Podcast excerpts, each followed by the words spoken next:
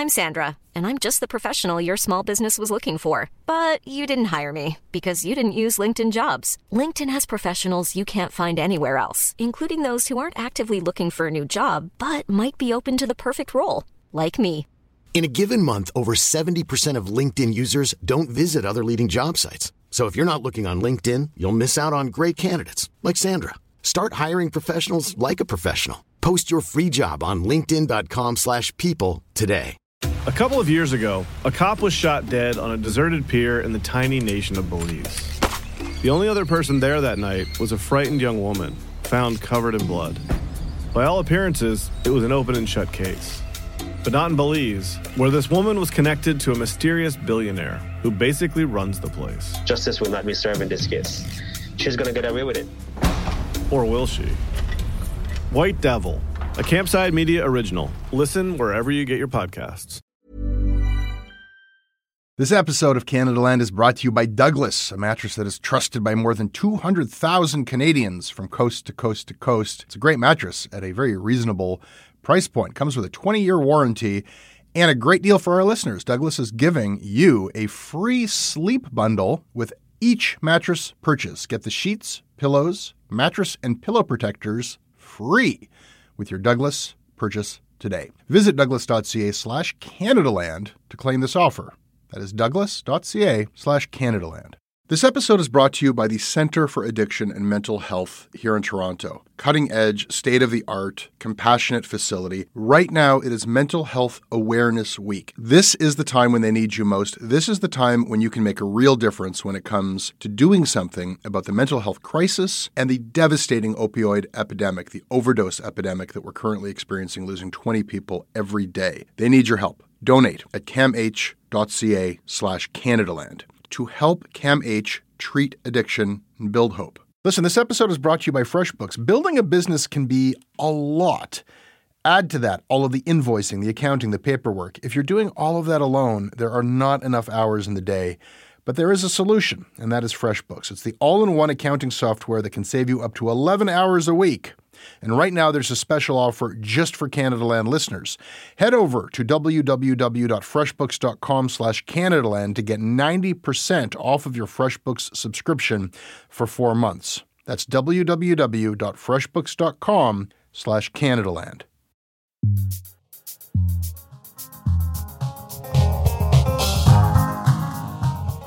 Sean Silcoff, business writer for the Globe and Mail. Hello. Hi, Jesse. Today on the show, Brokebank Mountain. And, dude, where's my judge? Sean, welcome to Shortcuts, where we talk shit about the news. Thanks for having me. This episode is brought to everyone by Wade Stadden, Zach Fair, Jessica Cole, Michelle Campling, Trisha Duroy, Allison Minty, Brad Wasink, and Lisa. My name is Lisa. Pronouns are she, her. I'm an instructional designer in Toronto, Ontario, and I support Canadaland because of the integrity of the reporting. I love the diversity of the stories that represent parts of Canada that get missed by legacy media, and I really appreciate that they truly do speak truth to power.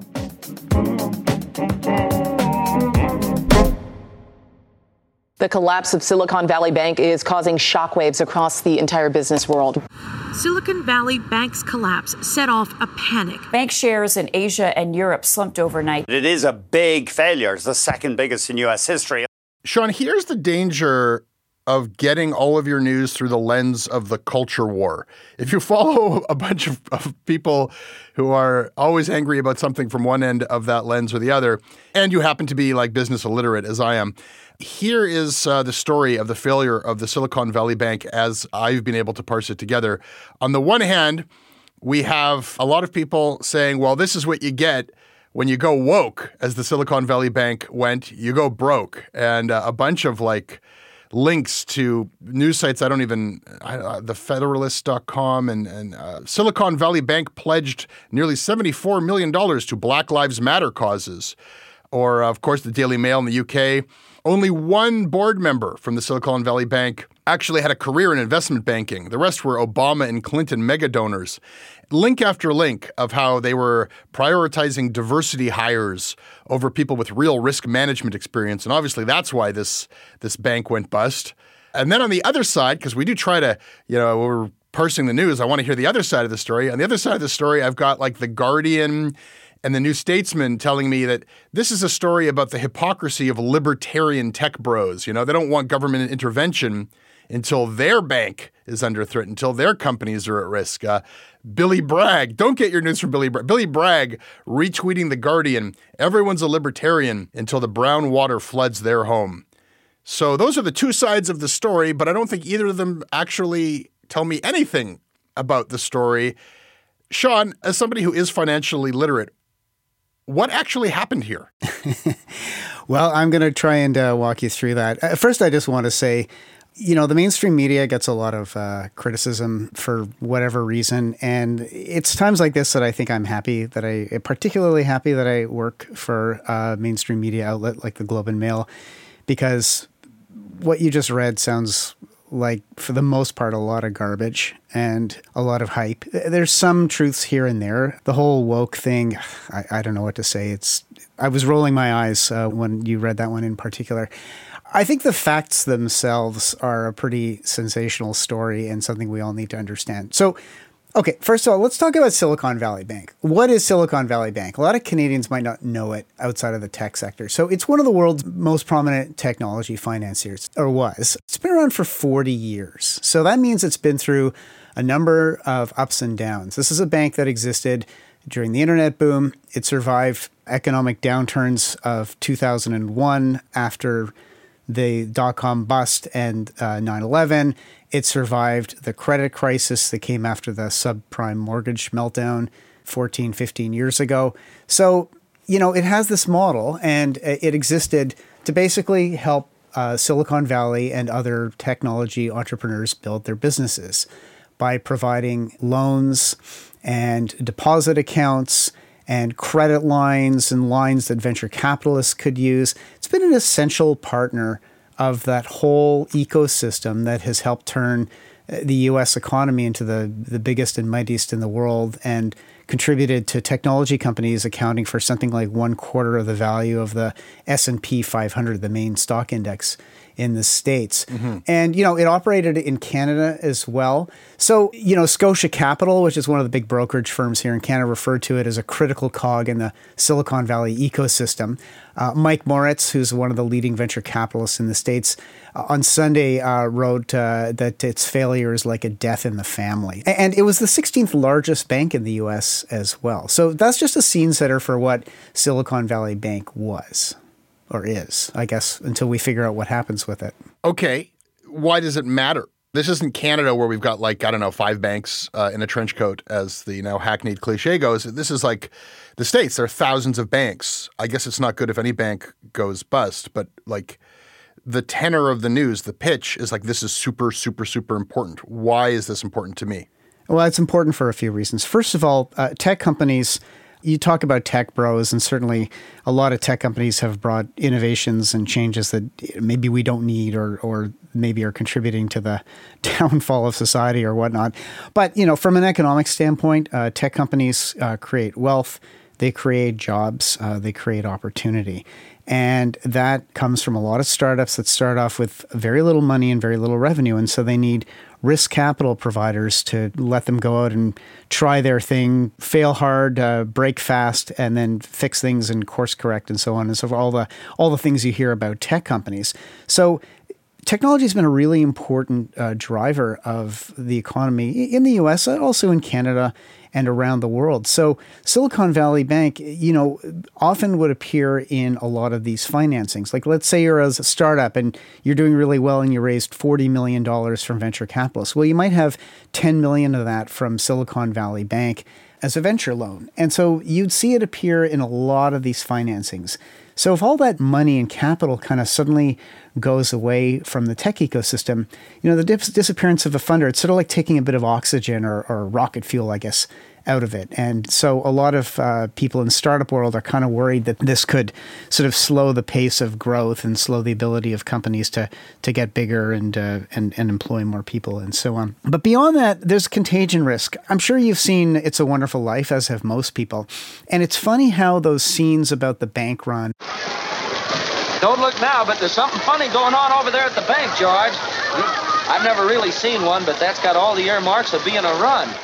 George Bailey trying to explain how bank runs work to the, the poor people of uh, Bedford Falls, how much that still resonates, uh, and, and, and how much you can actually learn from, from a scene in a fictional Frank Capra movie from the 1940s and apply that to today. Banking seems like a very steady sector, and it is. I mean, these are the bedrock institutions of the capitalist system.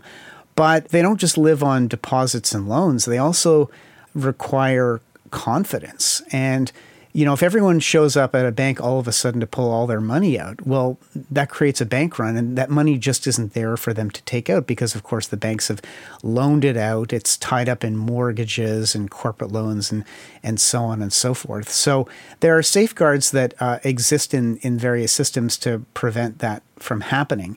So what we're in a state of right now in the U.S. is a real concern that what happened to Silicon Valley Bank could spread to other banks, and in fact we didn't just have Silicon Valley Bank fail last week. Signature Bank also failed in the US, and that was the third largest. So you had basically the second and the third largest bank failure in US history, you know, in the span of a couple of days.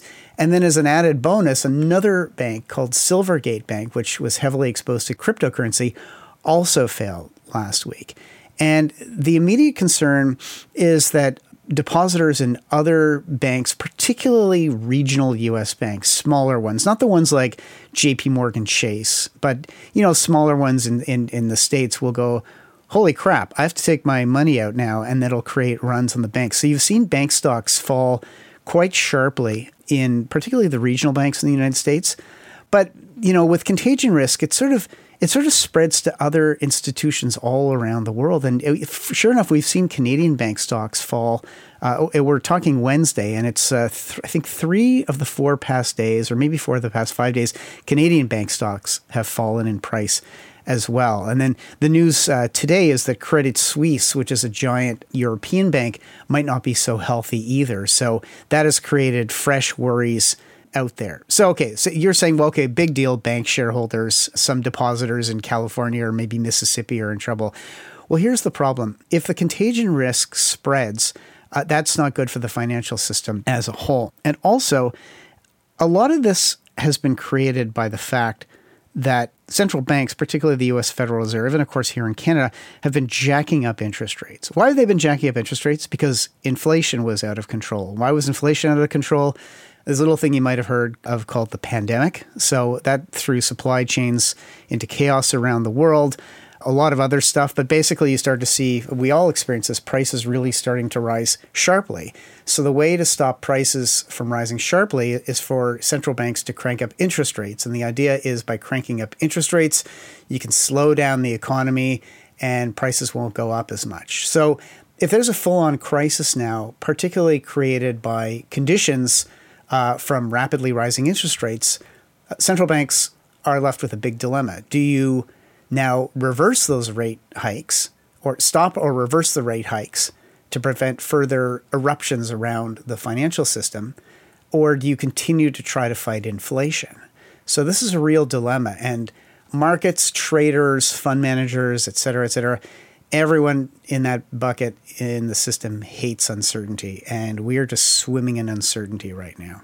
I, I didn't lose you there, did I? I, I didn't hear any. Uh, I didn't hear any snoring, so I hope I'm doing okay here. I think I got it, and the way my brain processes this, you'll tell me if I missed anything. But uh, my understanding is is that Silicon Valley Bank, uh, nobody knew that anything was wrong until they basically showed their hand accidentally with this disastrous decision. They, they needed money quick and they sold off a bunch of billions of dollars of bonds that weren't supposed to mature for 30 years, taking a big loss, which basically said, oh shit, they're panicking, so let's all panic. And then everybody shows up for their money back. And then, borrow your It's a Wonderful Life analogy, somebody shows up and says, You want your money back? Your, your, your money is in Elon's uh, space venture, and, and, and, and, and it's in Jeff's crypto teledildonics startup. Uh, that's where your money is. And that doesn't wash. People still want their money back, and the bank doesn't have the money. So the bank goes bust. Well, first thing I want to say is if your other impressions are as good as your Jimmy Stewart impression, I want to hire you for a kid's birthday party because that was great. Maybe not to do a Jimmy Stewart impression, but uh,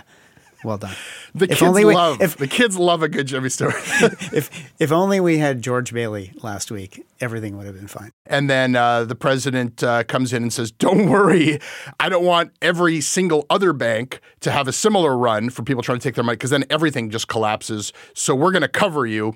anybody who has money in Silicon Valley Bank is getting their money out. All customers who had deposits in these banks can rest assured they'll be protected and they'll have access to their money as of today. No contagion, no contagion, no contagion, and trying to basically stop the domino effect. And we're in the uncertain period where we don't know if that's going to wash or not. And we're looking at markets and seeing the bank stocks fall, which shows a lack of confidence in the banks. And now the question is I guess if I'm hearing you right, Sean. Whereas, like a couple weeks ago, we were all running scared from the specter of inflation, and all of our interest rates were getting jacked and jacked and jacked because we we're so afraid of inflation. Maybe we've run too far, and that inflation is imperiling the bank system. So now maybe we're running panicked in the opposite direction towards slamming the brakes on that so that the whole system doesn't collapse. Maybe.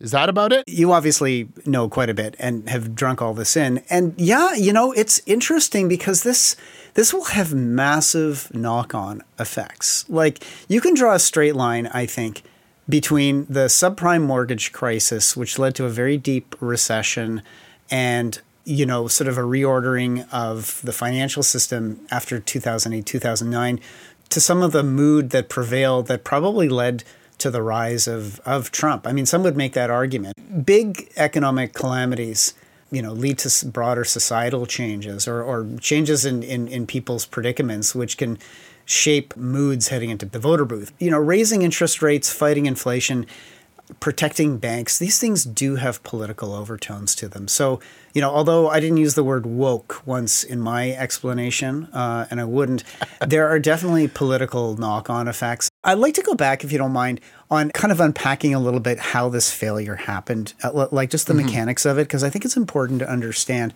So, Silicon Valley Bank is, you know, a very well regarded bank. Forbes has a bad history of putting things on their cover that are about to fail, like Theranos and Enron CEOs. I think they put Silicon Valley Bank as one of the best managed banks like weeks before this happened. But basically, here's what happened, okay? Silicon Valley Bank is the financier of the tech industry, all right? So in 2021, the pandemic has come and suddenly we're all online. Stocks of online companies or, or valuations of online companies that are private start to skyrocket. Investors pile into the sector and suddenly tech is awash in money. It's already been doing well for 10 years before, okay? Mm-hmm. A lot of this money comes in to Silicon Valley Bank. Now, banks take deposits they pay a low interest rate and then they loan it out at a higher interest rate. That's how they make their money. Silicon Valley Bank basically was suddenly flooded with more money than it knew what to do with. So they committed a substantial amount into these long term bonds you talked about, uh, mortgage backed securities, really safe stuff, you know, 10 year duration, uh, long term duration, 1.6% average yield, which sounds like, you know, a really conservative thing to do, right? But here's the thing when interest rates rise, bond values fall. That's what you need to know because they had so much of this long term debt on their books that they were holding, the valuation actually fell. And that's fine if you hold these things to maturity. But depositors were starting to pull money out to such an extent that they actually needed to raise money to cover it and make sure that they were on side with their regulatory requirements. So they went out and they sold a bunch of these bonds and actually crystallized a 1.8 billion dollar loss. And they went out last week to sell stock to make up for that. That just freaked the market out. And why it was so cute with Silicon Valley Bank was remember, this bank specializes in the technology sector. And what do you have in the tech sector? A lot of companies holding their commercial accounts, a lot of venture capitalists who have big accounts as well. And, you know, tech bros and other tech entrepreneurs and, and founders and CEOs.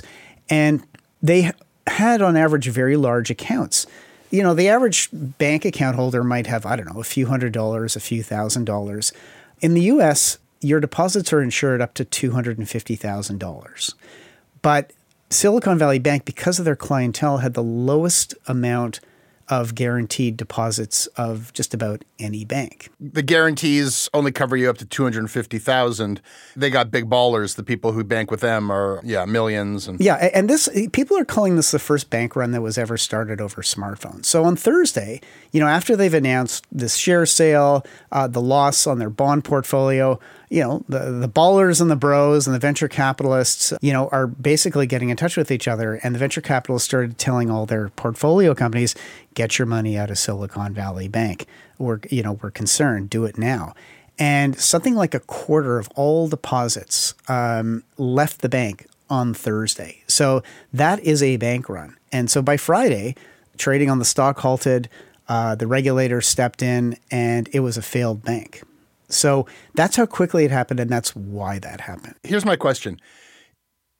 I can see why everybody would look at this and say, wow, the party's over. This is the canary in the coal mine. If tech is like a quarter of the economy and all these tech companies get their money from Silicon Valley Bank, and then when they get rich, they park their money with Silicon Valley Bank, and Silicon Valley Bank just went bust, then the party's over for everybody. It's not just Silicon Valley Bank. Is that true, or is this just a bunch of circumstances because this one bank that should have known better fucked up? well, there are knock on effects. I mean, certainly there's a lot of money in the system. The technology sector has drawn uh, money from around the world uh, in the US, and it, it, that money is still there.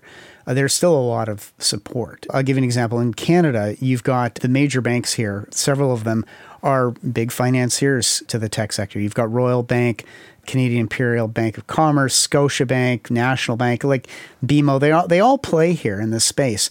And they're already offering financing, not just fresh financing, but even replacement financing. Like, hey, if you had a credit line with Silicon Valley Bank and that's disappeared and you were relying on it, you know, we'll take a look at your books and maybe we'll give you one as well. I mean, banks will step in and provide it. I mean, there's going to be some dislocation for sure, but it's not like all the money has vanished uh, and all the support for tech. The problem is if the entire financial sector, if this contagion does get bad and it spreads, you know, that could put a big freeze on. And, you know, you might realistically see a period where there is a lot less capital that's available to go into into startups and scale ups.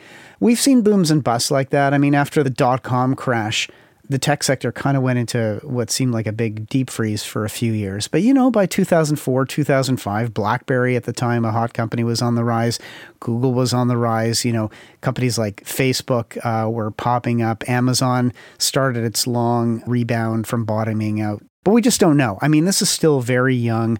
This is why everyone is so unsettled right now. We just don't know. This is very new, it's very fresh, it's unfolding. One thing that seems certain in the United States I think you're going to see regulatory changes, which just means rolling back the rollbacks that happened a few years ago that helped contribute to the problems.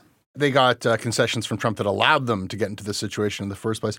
Sean, that does help. 99% of the time, financial reporting is for people in the financial world and it's just like i don't even bother with it. Like i, I can't make heads or tails of it and it doesn't seem like it's for me. And then a day like this uh, uh, comes and then i suddenly need, need to understand.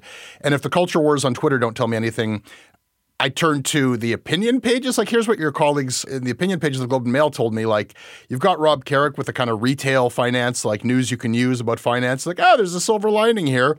Uh, if you're renewing a mortgage or buying a house, the collapse of Silicon Valley Bank is the best news in ages, which may very well be true.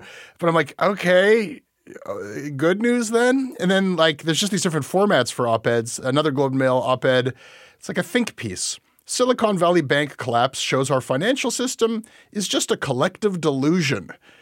That doesn't help me very much, John Rapley. Um, and then, of course, there's like the other category of Canadian op ed, which is like, this is why our very boring system is great. Silicon Valley Bank collapse shows that Canada's concentrated banking sector is a good thing. Oh, I thought it was a bad thing that we pay the worst bank fees and have this monopoly. But actually, this is where good old safe, boring Canada has benefited us all. It's all true. You know, all of these points of view are, are legitimate. This is not a black and white issue. For sure, if interest rates go down as a result of this, uh, and you have a mortgage with a flexible or variable rate, that's wonderful news, you know, for that. It's not great, though, if you lose your job you know, the Canadian banks are very frustrating for a lot of people, as are the Canadian telecom system and Canadian Airlines. And uh, there's the consistent theme that runs through all of those is that we have ownership limits and lack of competition here. You know, we, we like to complain a lot, but we don't like to change things a lot. We like to complain about our health care, but, you know, somebody th- thinks about uh, privatizing part of the system and we all throw our arms up in despair. So, you know, we are, we as Canadians are a mass of contradictions as well. The fact that we have very stable Canadian banks that are well regulated is in a time like this a really, really good thing. And the question we all probably should ask ourselves well, does that make up for all the other times? You know, I don't think we like having banks fail in Canada. We haven't had that happen in 100 years. And Canadian banks only really get their due on the world stage during crises. But during the rest of the time, you know, they, they also generate big dividends for shareholders. They employ a lot of people. They are mainstays of the of the Canadian economy. So it's like it's like love them or hate them. Uh, this is a love them moment for the Canadian banks. In terms of being a collective delusion, well, I, I don't know if you've ever read uh, *Sapiens*, but you know, a lot of things are collective delusions. You know, the Harari points out in his book that you know nation states religions, corporations, rights. Just, yeah, you know everything. It, it, these are all just the stories we tell. These are all just abstract notions that we've okay. codified onto a piece of paper. I mean, a corporation has hard assets like buildings and and tractors and whatnot, but it exists in the collective imagination. I mean, how do I know that the color blue to me is the same as the color blue to you, Sean? I really appreciate the elegance with which you summarize everything. I wonder if we can't dumb it down just a shade further. Like if if my kid asks me what the heck happened here, could I just say crypto? It was crypto. no? One word, plastics. and that's like a 90-year-old reference for most of your listeners. Uh, that's from a movie called The Graduate Kids. I just want to say one word to you. Just one word. Yes, sir. Are you listening? Yes, I am. Plastics. My kid loves graduate references. This episode is brought to you by the Center for Addiction and Mental Health. Right now, there is an opioid crisis. Right now, there is a mental health crisis. But right now, it is Mental Health Week. And what that means is you can do something about these crises. You can help people, you can help CAMH save lives. They offer treatment with dignity, and they are doing cutting edge research. I don't know if anybody listening to this is untouched by this crisis. You can see it in the downtown of every city in this country. You certainly feel it in Toronto. This is not something happening to other people. These are our friends, these are our communities, our families. We are all touched by addiction. We are all touched by the mental health crisis, and we all share responsibility to do something about it. Helping CAMH is something you can do about it. Help change mental health care forever. Your support will help CAMH build a future where nobody is left behind. Donate at camh.ca slash Canadaland to help them treat addiction and build hope. This episode is sponsored by BetterHelp. Uh, it's amazing the things that we tell ourselves to talk ourselves out of getting help. Anybody who's actually gotten help knows that the process of getting things off your chest, of taking your stressors, your problems, and just like not letting them be bottled up, working through just conveying them to somebody, half of the battle is just doing that. You unburden yourself. And you know what? If you have a real mental health professional, no, they don't have magic bullets or magic words that make it all go away. But often they can help you see things a little bit differently and guide you to strategies or tools or to a new perspective that actually does help. As the largest online therapy provider in the world, BetterHelp can provide access to mental health professionals with a wide variety of expertise in mental health. Because you listen to this podcast, you get 10% off of your first month at betterhelp.com slash Canadaland. That's betterhelp.com slash Canadaland. Sean, it is your first time on Shortcuts, and you may not know that we cannot stand it. We can't abide for an important news story or tidbit of information to whiz past people. We won't stand for that. Instead, we duly note it. Sean, do you have something to duly note? I do. It's a little self serving. I encourage it. Well, yesterday, the trailer for the new film Blackberry dropped online, and it's based on a book that I co wrote with Jacquie McNish called Losing the Signal about the rise and fall of Blackberry. The movie's coming out across North America. See the movie, read the book. Check it out. I'm excited for this movie. Will you come on the show and talk to me about your reporting on Blackberry? I will. Duly noted. I've got a quick tidbit to duly note here. A group called Canadians for Justice and Peace in the Middle East has announced that they have a project called the Media Accountability Project, created to encourage Canadian media to provide professional and fair minded coverage of the Middle East, especially Palestine, Israel. I think this is essentially a group that uh, advocates for, for Palestine, and they are launching this media monitoring effort. And I want to duly note this I like this because it's better than what we have right now. Right now, we just have one media watchdog group that I'm aware of, anyhow, that is uh, specifically focused on Middle East coverage. And that is the pro Israel group, Honest Reporting. Uh, nothing per se against Honest Reporting, except for like the effect of what happens because they're there. and there's nothing wrong with what they're doing. Anybody can do what they're doing. It's just that, like, they will read or watch or listen to everything that the Canadian media puts out on Israel. They read it very closely, and then their job is to complain if they, in their estimation, think that it's anti Israel or biased or anti Semitic in any way. But they define anti Semitism in a very Israel focused kind of way. And again, I think that's fine. You can do that and then you can complain. And those complaints do make an impact. They make an impact for very like basic and straightforward reasons like reporters don't like when groups complain about their work or go to your boss and complain about your coverage and you think about that when you're covering Israel that that there is this group watching very closely. And from that, they get, I guess, a, a lot more consideration from their point of view in coverage. But the knock on effect of that is that I think it perpetuates this rather racist myth that Jews control the media. And I always think, like, man, if people only knew Jews don't control the media, a few Jewish people at this one special interest group that do not represent a lot of Jewish people, this group is paid to read the media every day and then complain. It's very simple. So now, with this new group doing that from the other point of view, any reporter on the Middle East beat, and man, I do not want that beat they will now have to worry about getting complaints from either of these two groups, which is stressful. But I would suggest it is a better framework for coverage than how it has been thus far. Duly noted. Tonight, what the police report reveals about a confrontation involving a Canadian Supreme Court judge, the incident, the interviews, and the call to 911. Sean, how about those Supreme Court judges of Canada? What do you think? I think there's nine of them, but one of them isn't working right now. You got it. We got nine of them, and all nine wear fluffy red Santa robes. If you line them up in a row, it's adorable. It's a snuggly little collection. But what happens if one Supreme Court justice goes missing? If a Supreme Court justice goes missing in Canada, does it make a sound? Do we notice? Let me tell you a story. It begins in February when Justice Russell Brown, who was appointed by uh, former Prime Minister Stephen Harper, he disappeared. He stopped showing up for work. Turns out he took a leave of absence, but at the time, nobody knew that. It was like, I guess, a secret leave of absence at the time. Nothing was said publicly. The court did not provide any reason for this. Could have been anything.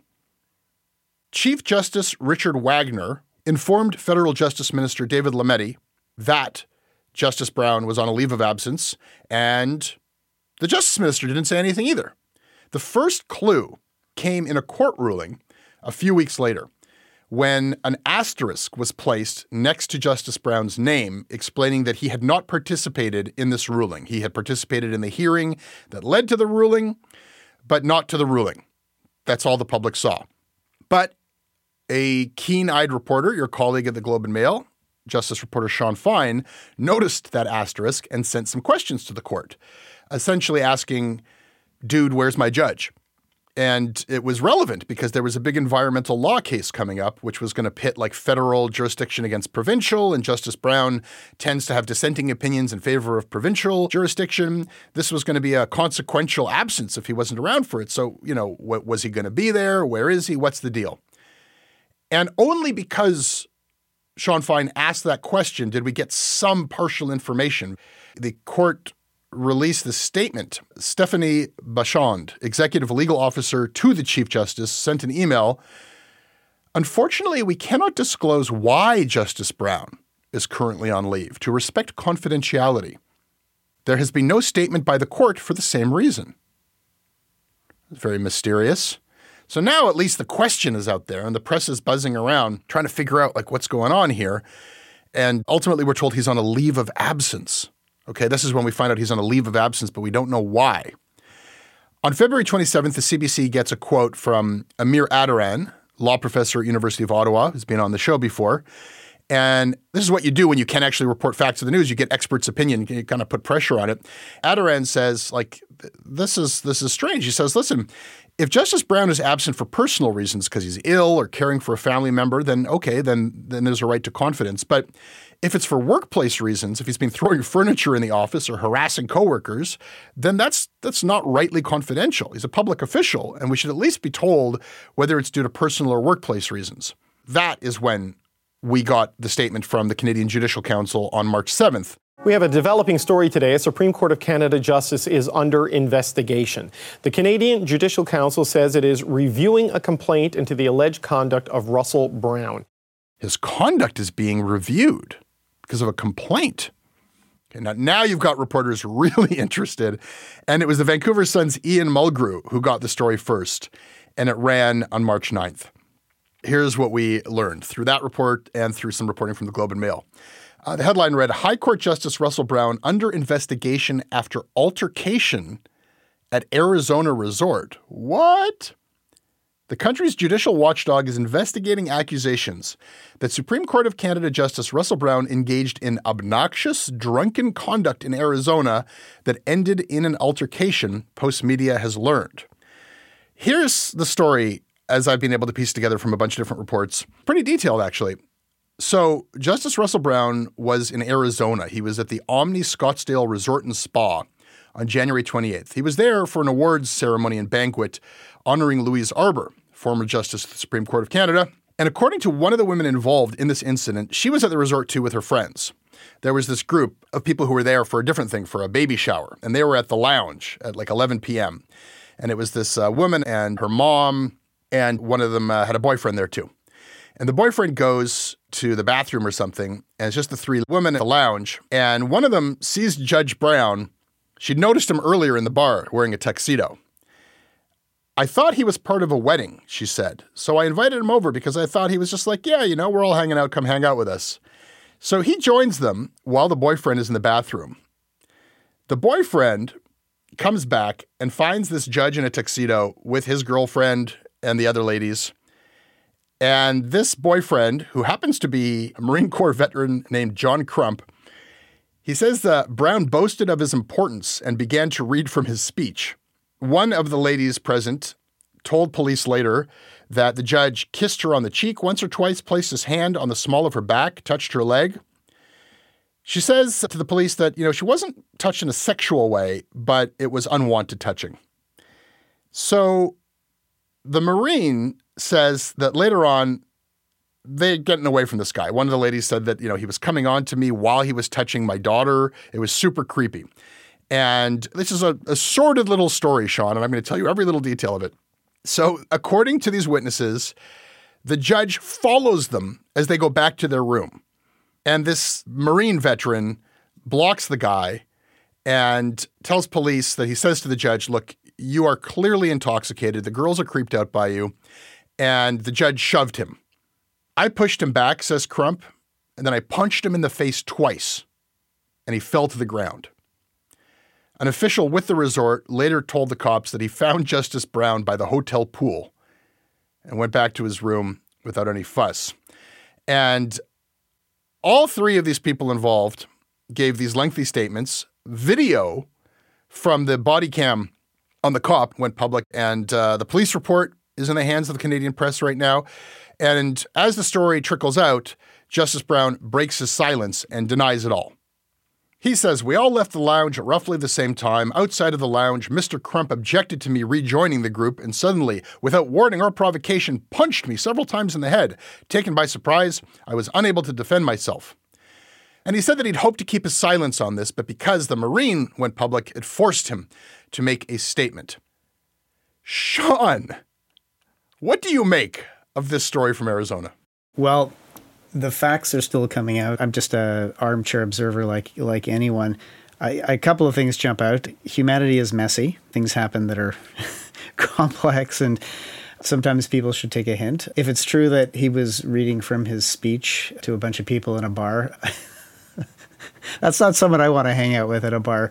But, you know, that's his right, uh, I would suppose. You said this was a sordid little story. You know, the most sordid thing about this is kind of the way that the keepers of information in Canada, official information, the Judicial Council, and so on and so forth, didn't share any of this with the public. I find that kind of disturbing. Uh, if he's under investigation, if he's uh, suspended or not at his job, in a very, very important job in Canadian civil society, we need to know that and we need to know why. And I think this is kind of a pattern in Canada where a lot of stuff that should be shared with the public, with the press, isn't.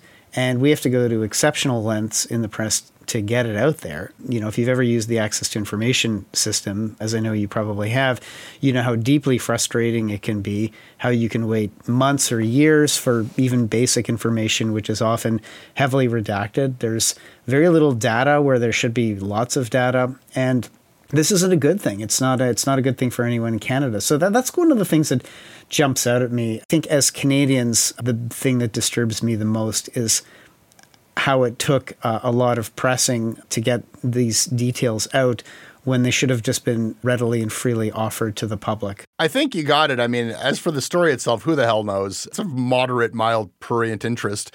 The thing that's really alarming here is exactly what you're talking about. That, like, if a Supreme Court judge from the States, just like what missing, like was not at work for week after week, there would be like a hue and cry. I, I'm not going to put this on our press because without Sean Fine asking that question, with, without Ian Mulgrew getting the information, like it's the press that actually brought this to our attention. But it was like five weeks went by. And it wasn't even like that scandalous a story. Like obviously calculations had been made that like this is such a stain and a smear on the prestige of the court that we can't even let the public know that that these allegations have been made or, or even that there's an investigation or, or a complaint has been filed. Like it was all just kept under lock and key. When Glen McGregor posted the body cam video. Are you who called this? Yeah, yeah, I was the one who called. How can I help you? Uh, so some guy was trying to roll up on the girls that I was with. Uh, followed us back from the bar, back to the room. I told him, You're not following us. Basically, he tried to get around me. I said, You're not following the girls to the room at all. I shoved him. He came back at me, kind of fought him a little bit. He ripped my shirt, and then hotel staff helped him back to his room. He remarked on Twitter, Amazing how much more transparent the US justice system is compared to Canada's. The police sent us this video within hours of our request. Sean, don't you like breathe a sigh of relief when you're trying to report a story that starts in Canada, but then the story somehow moves to the States? Because you just know you're going to get so much more information. like any institution, like police, official bodies, governments, or even just eyewitnesses, like you get the story from three different perspectives. You get video footage. You get a police report. Like it is like pulling teeth to get anything in Canada.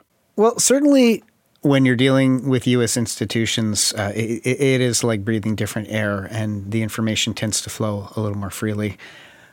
Uh, sometimes it's kind of funny. I think it makes for better reporters in Canada because we're just used to and assume that it'll be harder to get the information out here. So we go to other lengths. I mean, we, we call our sources, we do our homework, etc. One thinks it really shouldn't be that hard to get some of this basic information out you can agree, well, okay, maybe maybe the court didn't have to spill everything or the judge's counsel, but it shouldn't have been so hard to pry some basic details out of them as as it was. We're kind of used to it here. It's unfortunate. Occasionally, we publish big stories. Uh, the Globe has done this about how hard it is to get data out of official institutions in Canada, how people don't talk. I mean, just look at the reporting out of Ottawa from from our bureau and uh, uh, in particular and others about how difficult it is to pry information and so on out of the government.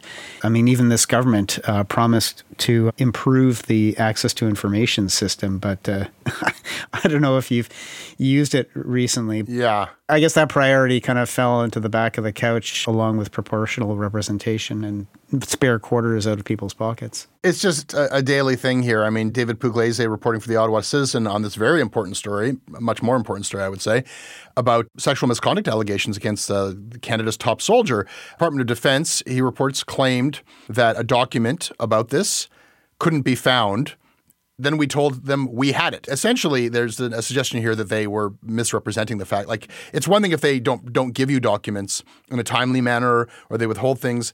They'll actually claim they don't have it. And there's a long history of uh, documents being destroyed or you know, I don't want to say lie without you know, but like where we later find out that things that they say they don't have they had all the time. You know, this is a problem for reporting at like a fundamental level. it is a big I guess cultural, like like institutional culture difference. Like it's almost like withhold by default is how it works here in Canada. You know, Stephen Harper's government's got like a lot of of attention for how withholding they were and how broken the system was for ATIP. I don't think that the that the current government is any better. And with all of the rhetoric that we get about like the importance of the press, they're going to support the press, they're going to bail out the press, the press is so important. I'm like, you want to help us answer our fucking questions. Like, hand over the documents which you're legally required to give us when we ask for them. That would be a good start.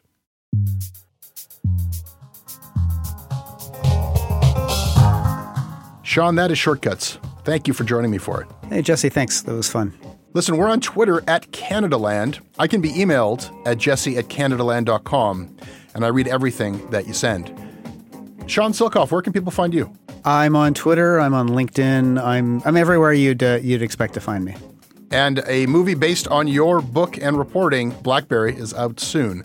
This episode is produced by Aviva Lessard with additional production by Tristan Capacchione. Our managing editor is Annette Ejiofor. Our theme music is by So Called. Syndication is handled by CFUV 101.9 FM in Victoria. You can visit them online at cfuv.ca. If you value this podcast, please support us we rely on listeners like you paying for journalism. And as a supporter, you will get premium access to all of our shows ad free, early releases, bonus content, our exclusive newsletter, discounts on our merch, invites and tickets to our live and virtual events. But more than anything, you will be a part of the solution to Canada's journalism crisis. You'll be keeping our work free and accessible to everyone. Do it now. Just click on the link in your show notes or go to canadaland.com slash join. You can listen ad free on Amazon Music, included with Prime.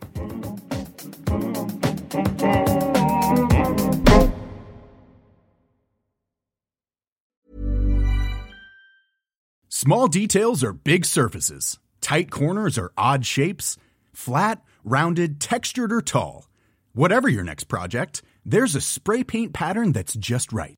Because Rust-Oleum Custom Spray 5 and 1 gives you control with five different spray patterns so you can tackle nooks, crannies, edges, and curves without worrying about drips, runs, uneven coverage, or anything else. Custom Spray 5 and 1. Only from Rust A couple of years ago, a cop was shot dead on a deserted pier in the tiny nation of Belize. The only other person there that night was a frightened young woman, found covered in blood. By all appearances, it was an open and shut case but not in Belize, where this woman was connected to a mysterious billionaire who basically runs the place. Justice will not be served in this case. She's gonna get away with it. Or will she? White Devil, a Campside Media original. Listen wherever you get your podcasts.